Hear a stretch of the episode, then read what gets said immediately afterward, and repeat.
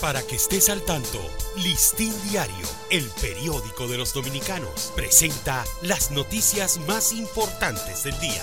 Buen día, hoy es jueves 18 de enero de 2024.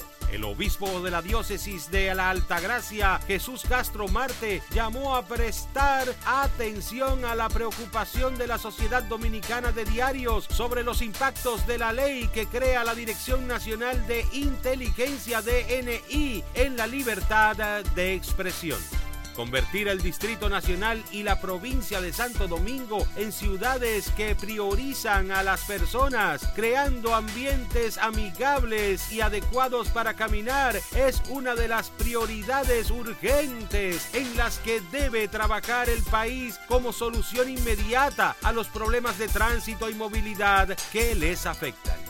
Los casos de COVID-19 han seguido en aumento en el país durante las últimas semanas, según un reporte del Ministerio de Salud Pública que reconoce una mayor circulación del virus. El presidente Luis Abinader designó ayer al doctor Víctor Elías Atala Laham como nuevo ministro de Salud Pública en sustitución de Daniel Rivera.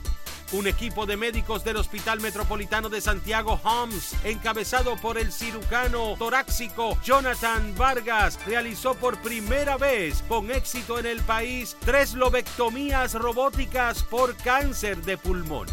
La implementación de políticas transparentes y justas para la reducción de los índices de corrupción, lavado de activos y narcotráfico ha sido una de las más importantes estrategias aplicadas por el gobierno dominicano para garantizar la estabilidad económica y social, dijo ayer la vicepresidenta Raquel Peña durante su participación en el Foro Económico Mundial que se celebra en Davos, Suiza.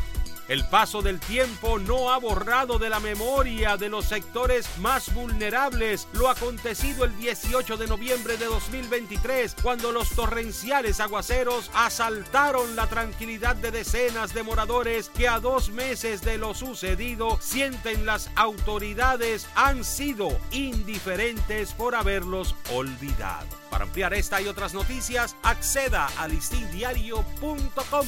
Para Listín Diario, soy Dani León. Para que estés al tanto, Listín Diario, el periódico de los dominicanos, presentó las noticias más importantes del día.